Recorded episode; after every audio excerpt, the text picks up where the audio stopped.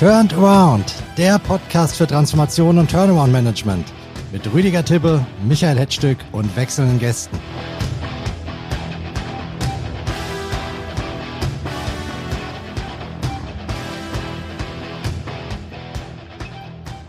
Herzlich willkommen zu Turnaround. Was meinen Sie? Muss bei Krisenunternehmen auch im Aufsichtsrat Restrukturierungskompetenz vorhanden sein? Ich glaube, die meisten von Ihnen sagen nein. Zumindest dann, wenn im Management ein sanierungserfahrener CIO am Werke ist. Der Co-Host dieses Podcasts, Rüdiger Tibbe, einer der erfahrensten CIOs in Deutschland, sieht das ganz anders. Warum er meint, dass bei einer Restrukturierung diese Kompetenz unbedingt auch im Aufsichtsrat vertreten sein sollte und woran das häufig noch scheitert. Das ist unser heutiges Thema. Hallo Rüdiger, wie geht's dir? Hallo Michael, guten Morgen. Ja, mir geht's wunderbar. Ich hoffe, dir geht's auch gut und ich freue mich jetzt auf einen interessanten Austausch. Ich mich auch. Ich habe ein paar Fragen dabei, die dich aus der Reserve locken sollen. Und die erste geht schon mal in diese Richtung. Ja. Du hast ja schon eine Menge Jahre als Sanierer abgeleistet. Siehst du dich persönlich eigentlich eher noch als zupackenden CIO oder schon als Haudegen, der sich das Ganze lieber aus einem weichen Aufsichtsratssessel heraus anschaut? Ich fühle mich schon noch fit genug, um äh, als zupackender CRO tätig zu sein. Das macht mir auch wahnsinnig viel Spaß und gibt mir auch viel Energie, weil ich äh, eben glaube, dass man gerade auf dieser Position extrem viel bewirken kann, auch im positiven Sinne im Zusammenspiel mit den verschiedenen Stakeholdern und auch den Kollegen in der Geschäftsführung respektive Vorstand. Das Thema Aufsichtsrat ist ja unser heutiges. Hast du das Gefühl gehabt, dass dir öfter mal in der Restrukturierung ein Counterpart im Aufsichtsrat gefehlt hat, der dich challengen kann auf deinem Niveau, was Restrukturierung angeht? Also nicht das gefehlt im Sinne von Bearing Partner, sondern einfach gefehlt im Sinne des Bewusstseins im Aufsichtsrat, der Dringlichkeit und der Wichtigkeit der durchzuführenden Maßnahmen. Also der ist ja so, der Aufsichtsrat ähm, ist ja ein wichtiges äh, zentrales Organ, insbesondere in mitbestimmten GmbHs und, und in äh, Aktiengesellschaften. Ist ja dann auch alles übers Aktiengesetz geregelt. Und die Aufgabe besteht ja in erster Linie darin, die Geschäftsführung des Unternehmens zu überwachen und zu kontrollieren, um eben die Interessen der Gesellschafter und Aktionäre zu schützen. Also von daher hat er eine ganz wichtige Rolle. Er bestellt ja auch die Geschäftsführung und ruft diese ab. Und darum ist es im Rahmen eines Turnarounds, also respektive Sanierung, ist es halt umso wichtiger, diese Rolle entsprechend auszufüllen. Was genau kann denn ein restrukturierungserfahrener Aufsichtsrat an Nutzen bringen? Wirkt er eher in den Vorstand hinein oder in die anderen Aufsichtsräte? Das ist natürlich ein, ein schmaler Grad und darum ist dieses Thema ähm, nicht allzu beliebt bei den äh, Aufsichtsräten. So sie dann überhaupt darüber nachdenken, sich da einen Restrukturierungsexperten reinzuholen. Also der schmale Grad ist das Thema faktische Geschäftsführung. Also der Aufsichtsrat darf ja nicht in das operative Geschäft des Unternehmens eingreifen, weil er sonst eben in die Haftung genommen werden kann. Und von daher sehe ich eben seine Rolle mehr innerhalb des Aufsichtsrats, um da eben die Kollegen auch von der Notwendigkeit der entsprechenden Maßnahmen zu informieren und auch zu überzeugen. Da geht es ja immerhin um einmal die Überwachung des, der Geschäftsführung beim Turnaround. Das ist ja ein Riesenthema. Also der Aufsichtsrat muss ja schon über die verschiedenen Maßnahmen detailliert informiert werden, beziehungsweise er muss sich eigeninitiativ informieren. Und von daher ist es schon wichtig, dass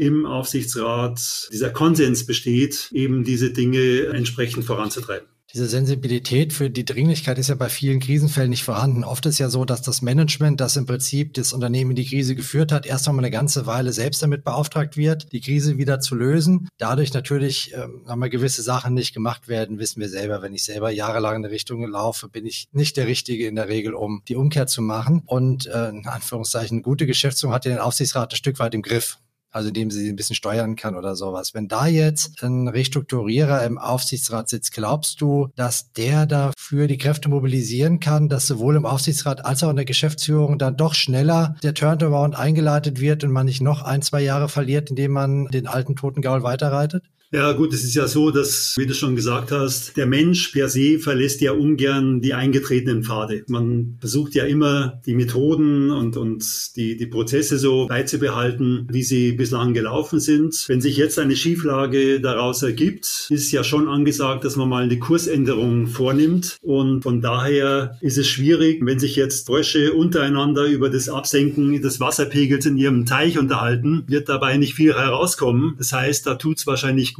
im Aufsichtsrat und in der Geschäftsführung Personen zu haben, die mal gegen den Scheitel bürsten. Das muss jetzt ja nicht so, so brachial sein, aber schon einer gewissen Bestimmtheit, um eben Veränderungsprozesse, Transformationsprozesse anzustoßen. Und von daher denke ich schon, dass ein Andersdenker da schon einiges bewirken kann. Es sind ja die Restrukturierer äh seien wir ehrlich, ein bisschen spezielle Leute, also sehr zupackende Leute, was in Krisenphasen sicher gut ist, was aber in, sagen wir, normalen, schwierigeren Phasen oft vielleicht auch ein bisschen dazu führt, dass da einer sitzt, der unbedingt äh, das Ruder rumreißen will und unbedingt Maßnahmen sehen will, wo vielleicht eine ruhige Hand gefragt wäre. Eigentlich wird es doch dazu führen, dass so eine Konstellation, wie du sie hier skizzierst, schon auch für Unruhe sorgt, für so einen latenten Anspannungsmodus in der Führung des Unternehmens, oder nicht? Ganz bewusst. Man muss ja immer sich vor Augen halten, das ist jetzt ja kein ein Unternehmen, welches äh, sich äh, Jahr für Jahr gut weiterentwickelt mit den entsprechenden Margen. Alle Stakeholder sind zufrieden. Ich meine, da wäre ich als CRO der Falsche, weil ich dann einfach den Rhythmus stören würde, vielleicht dann Dinge verändern wollte, die gar nicht notwendig sind, weil das Unternehmen läuft ja. Da fühle ich mich auch gar nicht wohl. Du sagtest ja, CROs, das ist so ein spezieller Schlag. Die fühlen sich halt, also ich persönlich zumindest, fühle mich halt angezogen von Krisensituationen oder Transformationssituationen. Und da musst du halt einfach Dinge verändern. Da kann man den Kurs nicht weiterfahren wie gehabt. Da muss man auch mal die Dinge direkt ansprechen in einer Klarheit, die dann unmissverständlich ist und die, die Diplomatie mal kurzzeitig auf die Seite schiebt. Das ist halt notwendig, ja, um einfach wach zu rütteln. Aber das alles natürlich im konstruktiven Sinne. Es wird ja immer versucht, mit dem bestehenden Team die Dinge weiterzuentwickeln. Und wenn es dann halt gar nicht geht, dann muss man sich halt vom einen oder anderen trennen. Aber das hat ja alles eine Ursache, einen Grund und hat ja auch ein Ziel. Und wenn dieses Ziel, wenn das Unternehmen dann wieder auf dem Kurs ist und diese Erfolge des Turnarounds sichtbar werden, dann ist der CRO, also ich dann redundant. Also dann, dann verabschieden wir uns und sagen, okay, Mission accomplished und wir, wir ziehen uns zurück. Das es gilt halt wirklich darum, so einen Impuls zu setzen, der zu einer Kursänderung führt. Und wenn der Kurs dann eingeschlagen ist und nachhaltig gehalten werden kann, dann ist auch die Zeit vorüber. Entstehen da zusätzliche Haftungsrisiken für die übrigen Aufsichtsräte, wenn jemand in ihrer Mitte ist, der sie klipp und klar aufklären kann über die Lage im Unternehmen oder ändert das rechtlich nichts? Das ist natürlich für die Haftung des Aufsichtsrats ist natürlich immer ein Thema. Klar ist, wenn ein Unternehmen in der, sich in einer Sanierung befindet, im Turnaround befindet, dass sich das Haftungsrisiko des Aufsichtsrats erhöht. Und wenn man dann jemand im Aufsichtsrat sitzen hat, der, sagen wir, die, die verschiedenen äh, Einflussfaktoren genau kennt, kann ich das natürlich abfedern. Das heißt, die Haftungsrisiken werden sogar geringer. Ich hätte jetzt eher gedacht, dass man nicht mehr sagen kann, ich habe das ganze Schlamassel nicht erkannt, weil ich die Expertise dafür nicht habe. Das nicht. Also der Aufsichtsrat haftet immer und er kann sich auch nicht jetzt durch den Einsatz eines Restrukturierungsexperten der Haftung entledigen. Man macht sich die Haftungsrisiken eben bewusster und, und transparenter und kann auf diese Weise entsprechende Gegensteuerungsmaßnahmen, die dann notwendig sind, bewusst einleiten. Meine These ist ja, dass viele Aufsichtsräte sich ihrer Haftungsrisiken, insbesondere in einer Turnaround-Situation, gar nicht bewusst sind. Dieses Bewusstsein wird eben erhöht durch die Präsenz eines Restrukturierungsexperten. Was sind denn aus deiner Sicht die Gründe, warum es diese Konstellation in Deutschland so selten gibt? Die Gründe, ja, die Gründe sind vielerlei. Zum einen Verschiebung der Machtverhältnisse, dann natürlich der Kostenfaktor und eine gewisse Befürchtung, dass Disharmonien entstehen, also Unruhe im, im Aufsichtsrat. Thema Kosten. Klar, wenn ich einen operativen CRO hole, der seine üblichen Tagessätze abrechnet, ist es sicherlich deutlich mehr als ein normaler Aufsichtsrat verdient, zumindest im Mittelstand. Aber wenn es jetzt ein emeritierter CRO ist, der seine eigentliche Tätigkeit schon abgegeben hat, dürfte das Kostenthema doch eigentlich keins mehr sein, oder? Das ist auch nur ein Vorwand. Wenn, wenn man sich jetzt mal die Kosten einer Restrukturierung, auch wenn ich mir jetzt einen CRO in der Geschäftsführung anschaue, wenn man das vergleicht zu dem Return, den dieser CRO bringt, dem Unternehmen, ja, und, und was das Unternehmen durch die Schieflage schon an Geld verbrannt hat, sind das Peanuts. Da sind wir schnell beim Thema Komfortzone. Äh, der Aufsichtsrat ist ja dazu da, das Management aus der Komfortzone zu holen. Das heißt, die sind dann diejenigen, die oft angeschoben oder unterstützt von Banken und CEO im Vorstand etablieren und die ganze Sache dann aufmischen. Aber über den Aufsichtsrat gibt es ja eigentlich kein Organ mehr. Wer äh, sorgt denn dafür, dass die Aufsichtsräte die Dringlichkeit entdecken, sich selber äh, diese Kompetenz vielleicht zeitweise reinzuholen? Die Aktionäre. Ist natürlich eine anonyme Gruppe, zumindest bei börsengelisteten Unternehmen. Der Aufsichtsrat wird ja über die, die Aktionäre gewählt, bestimmt. Und von daher birgt ein gewisses Problem in sich. Zumal bei, bei mitbestimmten GmbHs oder nicht börsennotierten ähm, AGs gibt es natürlich dann wieder andere Prozesse. Und da kann man natürlich schon als Aktionär, Gesellschafter Einfluss nehmen, wer dann im Aufsichtsrat sitzt und nicht und äh, welche Kompetenz im Aufsichtsrat besetzt sein soll. Und ist ja auch so, dass die Aufsichtsratsstruktur sich heute im Vergleich zur Vergangenheit stark verändert hat. Also man schaut heute schon mehr drauf, dass im Aufsichtsrat die richtigen Kompetenzen sitzen. Also wenn man es mal losgelöst vom Turnaround über Digitalisierung nachdenkt. Ähm, also da hat man schon einiges gemacht und da haben schon einige Veränderungen stattgefunden. Und von daher glaube ich, wenn ein Unternehmen sich in einer Sondersituation befindet, sollte das im Aufsichtsrat auch entsprechend berücksichtigt sein. Am einfachsten ist ja, wenn das Unternehmen in der Hand eines Unternehmers oder einer Unternehmerfamilie liegt, dann ist die Governance natürlich viel straighter, der Einfluss viel direkter. Erlebst du es in der Praxis häufig, dass Unternehmer sagen, sie besetzen den Aufsichtsrat ihres Krisenunternehmens mit dem CEO oder lassen sie den Aufsichtsrat das in der Geschäftsführung machen? Ja, das ist sehr stark von der Person des Unternehmers abhängig. Es gibt, da gibt es halt alle möglichen Konstellationen. Meistens ist es ja so, der Unternehmer hat das Unternehmen aufgebaut oder weiterentwickelt als Familienunternehmen. Und wenn es dann zu einer Schieflage kommt und er sich vielleicht schon zurückgezogen hat, dann kommt er nicht selten wieder zurück und nimmt äh, entsprechenden Einfluss. Da ist eben meine Erfahrung so, dass diese Unternehmen meistens versuchen, zuerst mal die Dinge selber mit eigener Kraft und, und sehr stark dominiert durch den Unternehmer zu kurieren. Da sind dann nicht selten die Banken im Hintergrund, wenn es zu einer, zu einer Schieflage kommt, die dann den Anstoß geben, äh, man möge doch mal drüber nachdenken, ob es nicht Sinn machen würde, einen CRO zu etablieren. Eigeninitiativ habe ich das bei reinen Familienunternehmen sehr selten gesehen dass hier ein CRO in die Geschäftsführung, geschweige denn in den Beirat oder Aufsichtsrat geholt wird. Ist ja erstaunlich, weil die haben ja meistens zu verlieren. Also ihr komplettes Unternehmen, meistens ihr komplettes Vermögen, das Familienerbe, den Namen. Erstaunlich, dass da sogar noch zögerlicher geht als anderswo, oder? Ich verstehe schon gewissermaßen, weil einfach hier die Einstellung vorherrscht, ich habe das Unternehmen aufgebaut und dahin geführt, wo es heute steht. Und ja, jetzt sind wir in der Schieflage, aber wir kommen da mit eigener Kraft wieder raus. Und wenn ich das mit meinem Team, mit meinen ähm, Geschäftsführern und Top-Managern, die ich habe, nicht schaffe, dann habe ich halt die falschen. Aber ich würde mir ungern jetzt von außen Berater oder ein CRO einkaufen, interimistisch, sondern ich bin der Meinung, das müssen meine Leute schaffen und wenn es die Leute nicht können, dann sind es die falschen. Schauen wir uns mal zum Schluss nochmal die operative CRO-Seite an. Nehmen wir mal ein Unternehmen, wo ein CRO schon am Start ist, vielleicht einer aus eurer Taskforce oder von irgendeinem anderen Anbieter. Du kennst ja sehr viele davon. Wie glaubst du denn, würde denn der übliche CRO aus Deutschland reagieren, wenn plötzlich im Aufsichtsrat ein ähnlich versierter Counterpart äh, installiert werden würde, der ihn dann auch mit schwierigen Fragen und häufigen Terminen dann auch ein Stück weit bedrängt? Ich teile die deutschen CROs in zwei Kategorien auf. Die einen sind die Dinosaurier und die anderen sind New Generation. Ich fühle mich vom Alter her als Dinosaurier, von, von der Denke aber als New Generation.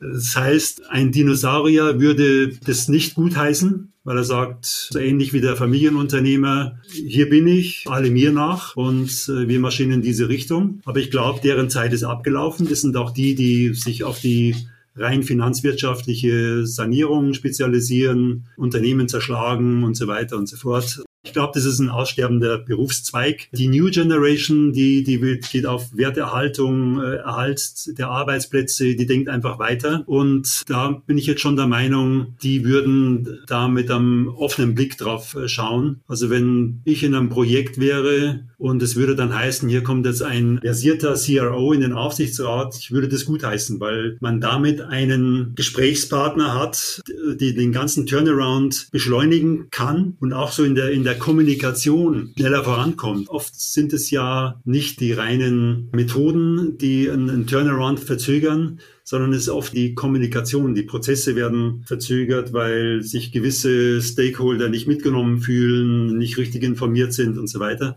Und dadurch hat man natürlich auf zwei Plattformen, um es mal so zu nennen, im Organ, in der Geschäftsführung und im Aufsichtsrat zwei Restrukturierungsexperten, die zumindest von ihrem Profil her in die gleiche Richtung denken. Ob die jetzt menschlich zusammenpassen, ist was anderes. Aber vom rein vom Profil denken die in die gleiche Richtung und können dadurch natürlich die Prozesse immens beschleunigen.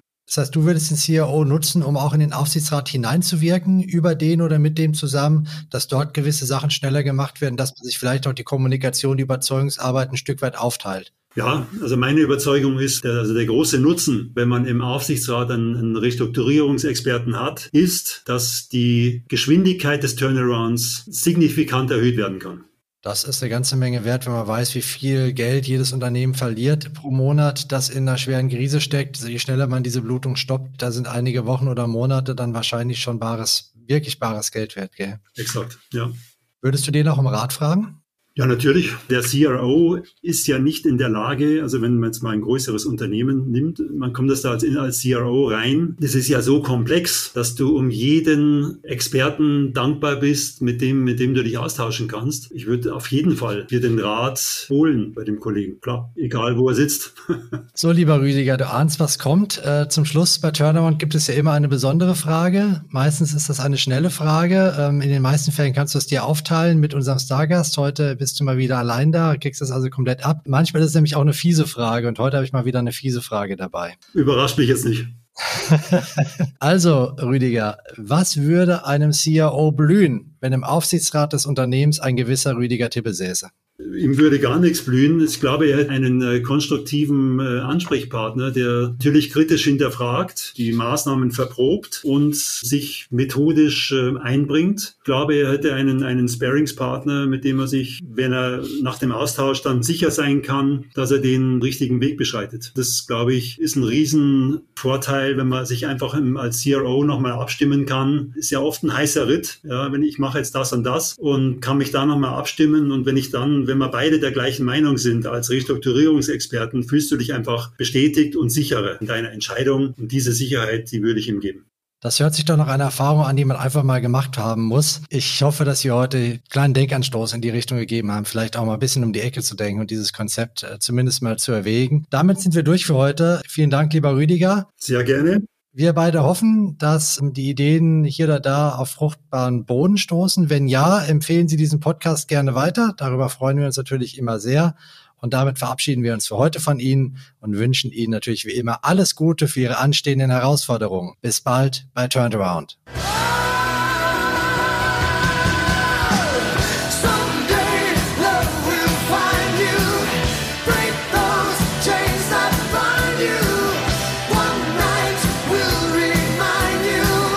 Initiator Rüdiger Tippe, Ex-Alliance Management Partners. Moderation und Host Michael Hetzstück, Aurora Stories. Und unser Titelsong ist Separate Ways von Journey.